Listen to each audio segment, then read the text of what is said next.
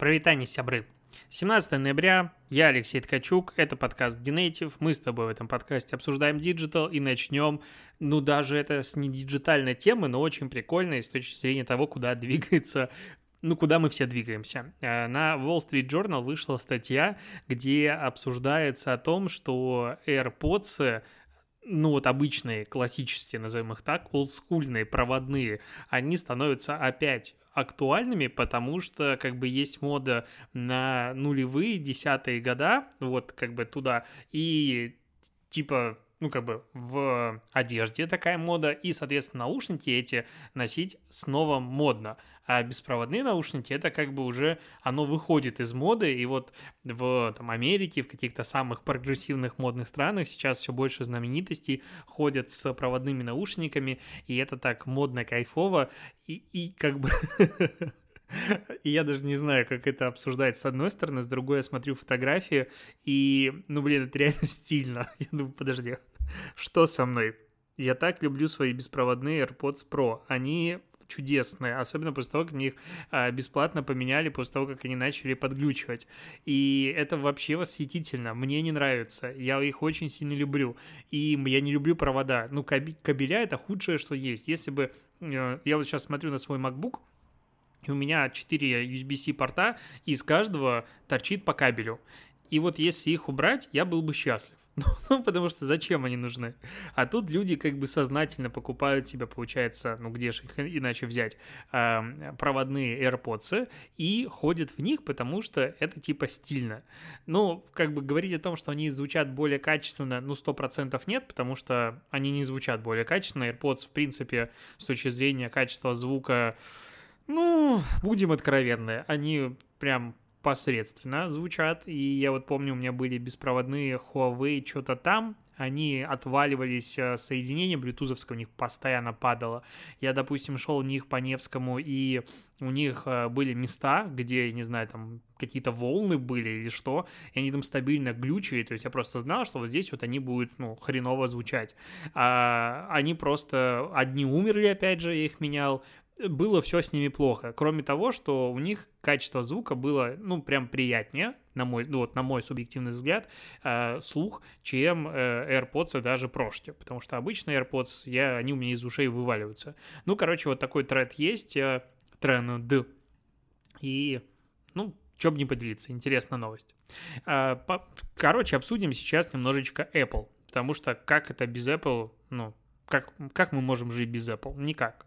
Так вот, Bloomberg пишет о том, что причиной конфликта эпиков и Apple могла быть не столько там, комиссия в 30% и работа с сторонними платежными системами для того, чтобы э, получать донаты в эм, Fortnite, а работа по созданию своей собственной метавселенной. Ну, как бы, возможно, как минимум частично это вот весь конфликт был этим замотивирован, потому что у эпиков, по сути, ну, метавселенная уже как, как бы создана, то есть у них есть Fortnite, в котором концерты проводятся, и это в целом, ну, первая игра, в которой действительно что-то подобное происходит после Майнкрафта, то есть Майнкрафт как отдельная метавселенная, удивительно, что Microsoft ее купил давно, развивает, развивает, и сейчас тут у всех тренд на метавселенную, а Майнкрафт вот уже как бы, пожалуйста, он уже существует, можете там э, закопаться для своих метавселенных как угодно. И у Fortnite, ну, похоже, по сути, история есть, и как бы там аудитории, там 60-65 миллионов а, ежемесячно активной аудитории есть, и это уже такой сильная заявочка, смелая, на свою собственную метавселенную. И так как э, слово метавселенная, она в, за последний год начала звучать настолько часто, что уже начинает тошнить, но, скорее всего, она будет звучать часто еще ближайшие пару лет как минимум, ну, опять же, глядя на то, как э, остальные какие-то трендовые штучки появлялись и, и исчезали, всякая убер-экономикой и бла-бла-бла. А, то надо к этому слову привыкать, его будет в нашей жизни много. И вот, опять же, непонятно, каким образом Bloomberg одно к другому ну, как бы смог э, подтянуть. Вот есть ощущение, что современного развития технологий очень сильно не хватает для того, чтобы создать полноценное метавселенная. Тут э, Facebook показывал перчатки, которые типа должны быть вот создавать эти тактильные ощущения. Ну, понятное дело, прототип выглядит пока супер крипово, очень странно, все воздухом. Ну, короче, это пока какая-то э, дикая дичь, и я думаю, что у нас еще лет 5, 7, 10, вот меня ощущение, что лет 10 до полноценного развертывания метавселенных, когда мы туда сами придем, ну, если они все-таки будут в тренде, ну, 100% прям есть, потому что, как бы, вот Опять же, когда ты смотришь на компьютерные игры современные, я тут э, Стражи Галактики относительно недавно прошел, вышла новая вот игрушка на плойке пятой, и я хочу сказать, что я прям кайфовал. Ну, то есть это такая синглплеер, э, сюжет классный, шутки шикарные, диалоги восхитительные, графика просто мне очень понравилась.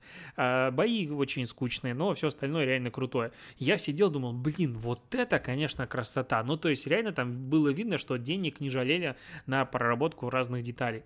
И там было приятно. Когда я смотрю графику в метавселенных, которую показывает Facebook, которую рисует э, Microsoft, я на это смотрю такой, вот вы хотите сказать, что я должен смотреть на этот шар вместо головы в течение всего рабочего дня и реально смотреть на других людей, на их вот эти вот аватары, и мне будет в кайф?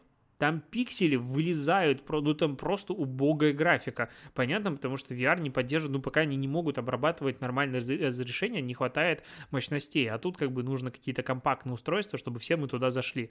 И это выглядит, ну, да даже с компьютерными играми не хочется, точнее, с мобильными играми не хочется это сравнивать, потому что мобильные игры тоже как бы, ну, есть красивые, а это просто кринж.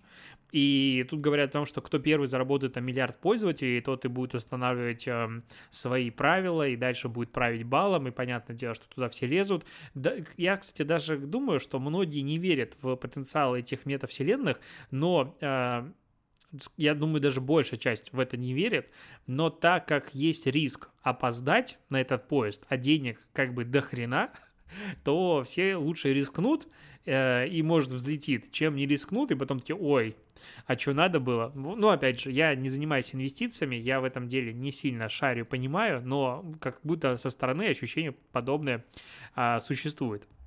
Я обещал тебе не одну новость про Apple. Есть еще новостейчка, что 18 ноября Apple, вот, ну, как бы сегодня впервые анонсировала, ну, или, в принципе, анонсировала впервые программу э, Self-Service Repair, которая позволит клиентам самостоятельно выполнять ремонт своих устройств.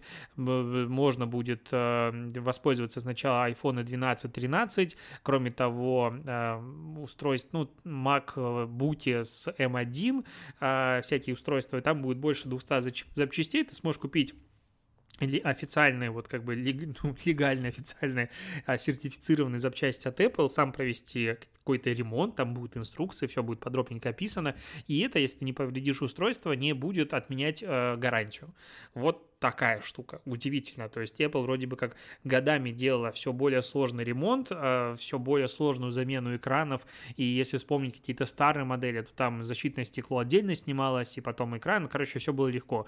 То сейчас там, когда я смотрю какие-то гайды, там просто охренеть, надо быть, э, мне кажется, космическим инженером, который может или там собирать запчасти для МКС, ну или вот э, экранчик у айфона сменить. И это же каким надо быть человеком, чтобы заказать такие такие запчасти, типа, нет, я дома починю. Мне кажется, как-то не полетит очень массовым продуктом, но поугарать и сломать свой э, телефон или ноутбук возможность будет.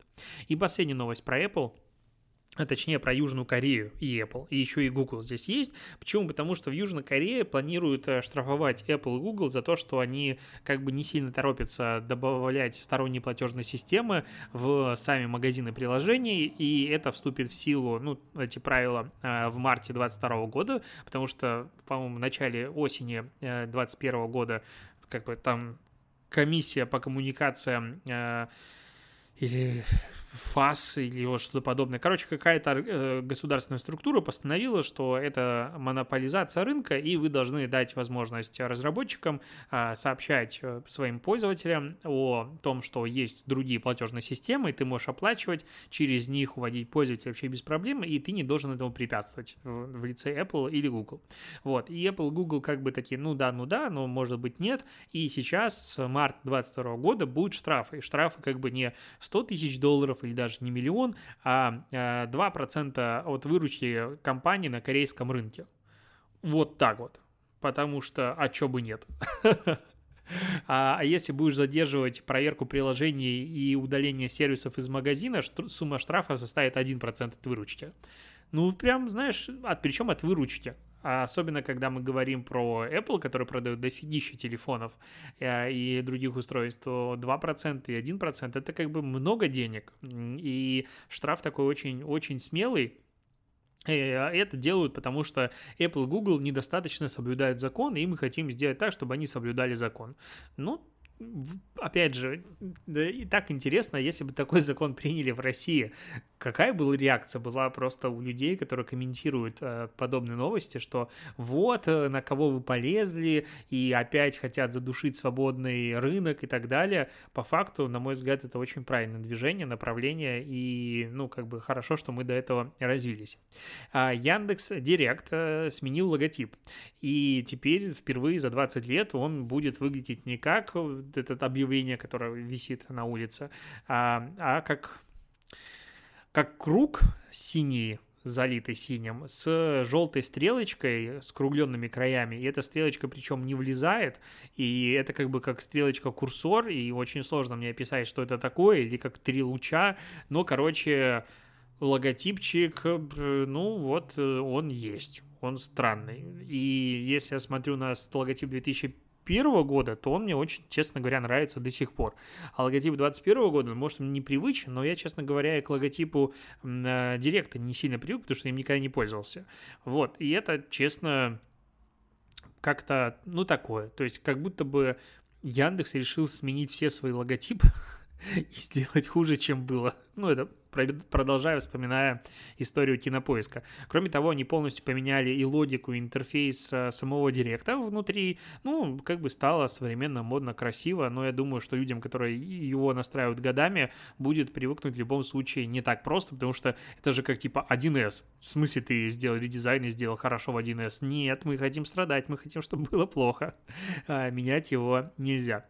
А, к новостям свободы. Так вот, Google проиграл апелляцию по двум искам Царьграда о том, чтобы надо было восстановить Гуглу а, каналы а, Царьграда, точнее YouTube-канал а, Царьграда и теперь у них есть 7 э, дней, по-моему, да, 7 дней на разблокировку аккаунта этого телеканала, потому что если его не разблокируют, судебные приставы могут наложить на компанию штрафы, а передать информацию для возбуждения уголовного дела за злостное уклонение от выполнения судебного решения и бла-бла-бла, и там когда-то считали, какой может быть штраф, он да, измеряется в десятках триллионов, потому что там какая-то прогрессивная шкала, и каждый следующий день штраф растет, если ты не выполняешь решение суда и бла-бла-бла, ну, это интересно. Опять же, это такая очень спорная тема а, того, что Царьград очень особенный медиа-портал а, с особенным контентом.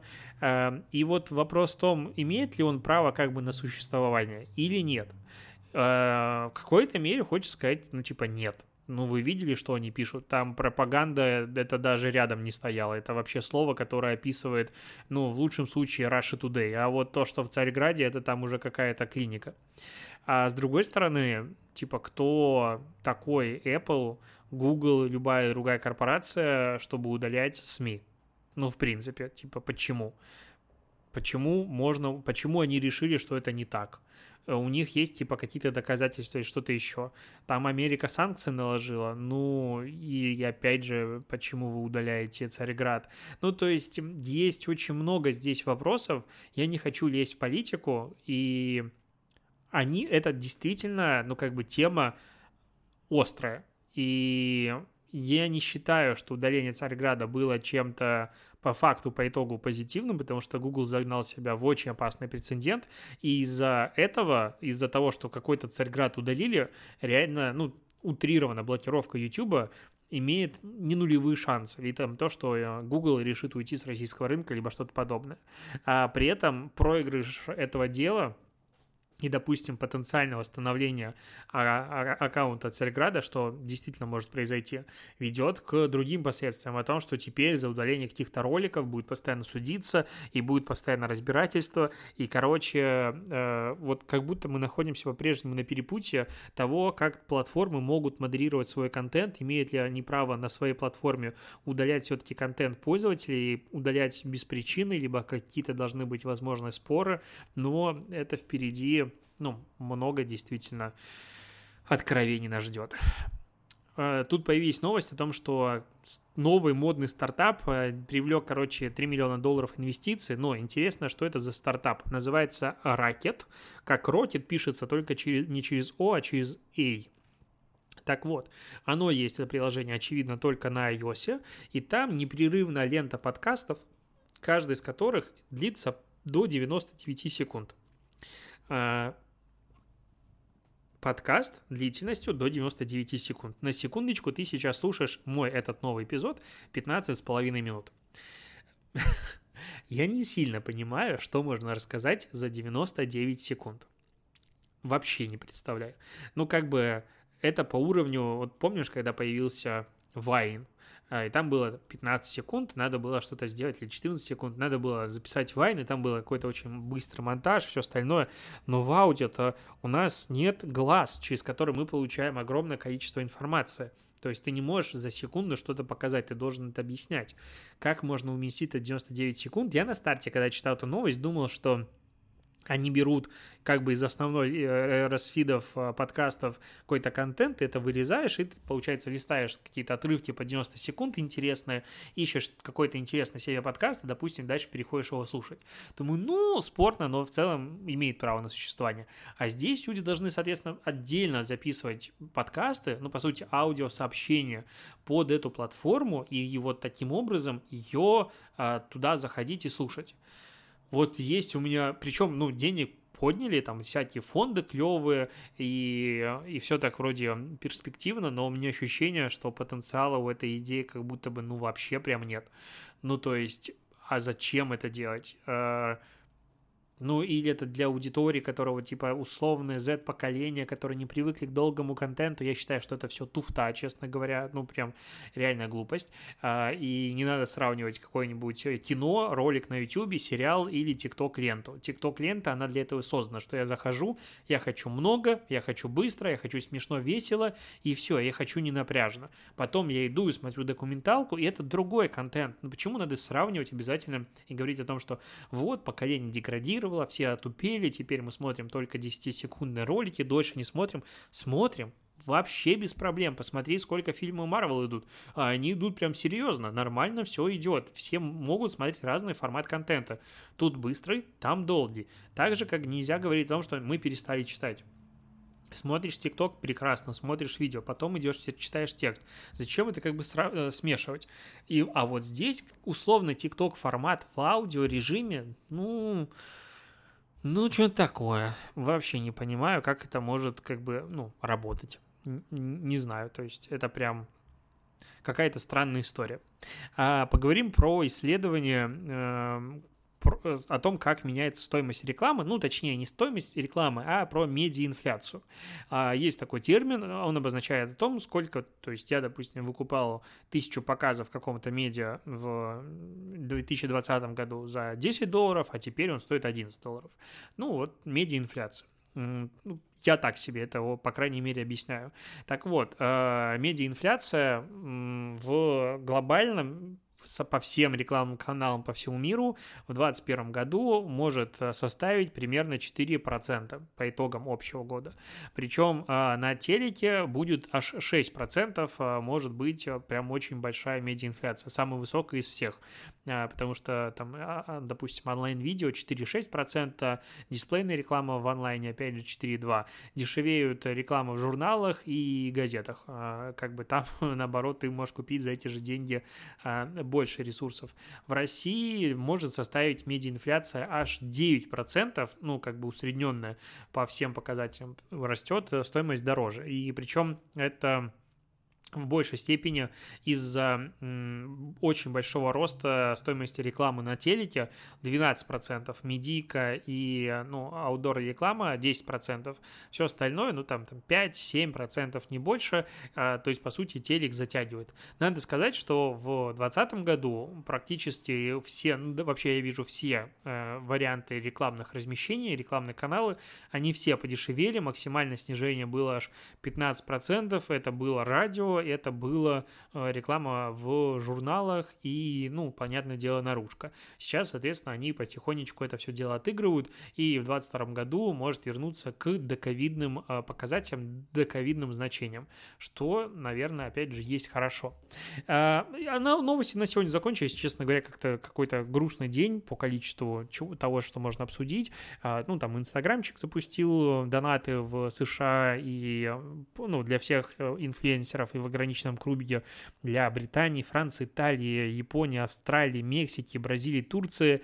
Ну, там ничего нового. Я про это уже писал. А, ты должен быть старше 18 лет, 10 тысяч подписчиков, только бизнес-профили, только аккаунты авторов, ну, либо то, либо другое. А, комиссию пока Facebook, Instagram себе не берет, но 30% будет уходить Apple и Google. Вот. И, ну, люди тебе могут донатить в прямых эфирах. Ну, окей, ждем, когда у нас когда-нибудь появится. Опять же, много есть вопросов на тему того, как эти деньги выводить, э, как это все с налоговыми будет. Ну, надеемся на то, что надеемся на лучшее, на то, что все-таки будет и у нас э, на нашей стороне праздник, и появятся прямые эфи- донаты в прямых эфирах в э, России. И я вообще думал обсудить последнюю новость о том, что я все-таки снялся в сериале. Приятно так говорить. На ОКО он вышел уже, там есть 6 серий уже вышло, будет всего 9. Я точно был во второй второй, третий, и потому что я их посмотрел, дальше не смотрел. Короче, сериал называется «Ничего личного», а, я там ссылки в Телеграме и в Инсте давал на него. А, это сериал про личные данные, а, про соцсети, про рекламу, про интернет. Ну, знаешь, вот такая ну, это не социальная дилемма, понятное дело, но это документалка про интернет, вот так. И, на мой взгляд, она очень адекватная. Там э, ее делал N плюс 1, а, все это дело озвучивает Коняев а, закадровым голосом, и все классные спикеры, я считаю, вообще прекрасные, молодцы. Особенно там есть один, который такой толстячок из Питера. А, он еще сидит, работает у себя в окружении Лего.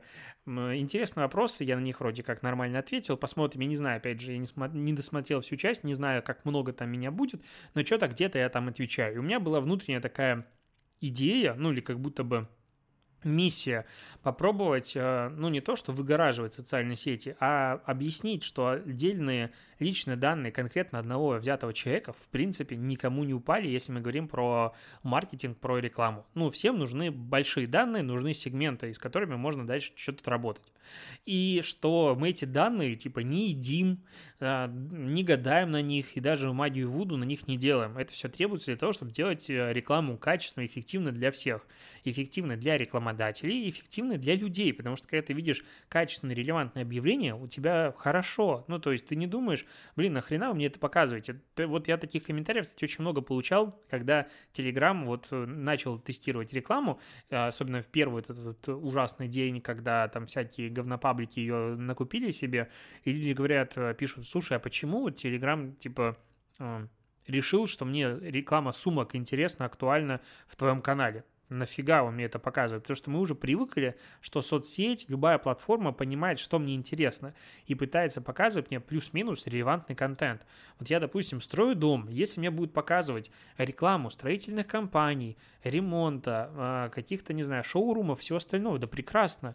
Я не буду этого искать, вы меня сами найдете, мне это актуально, пожалуйста, показывайте мне рекламу, мне это актуально.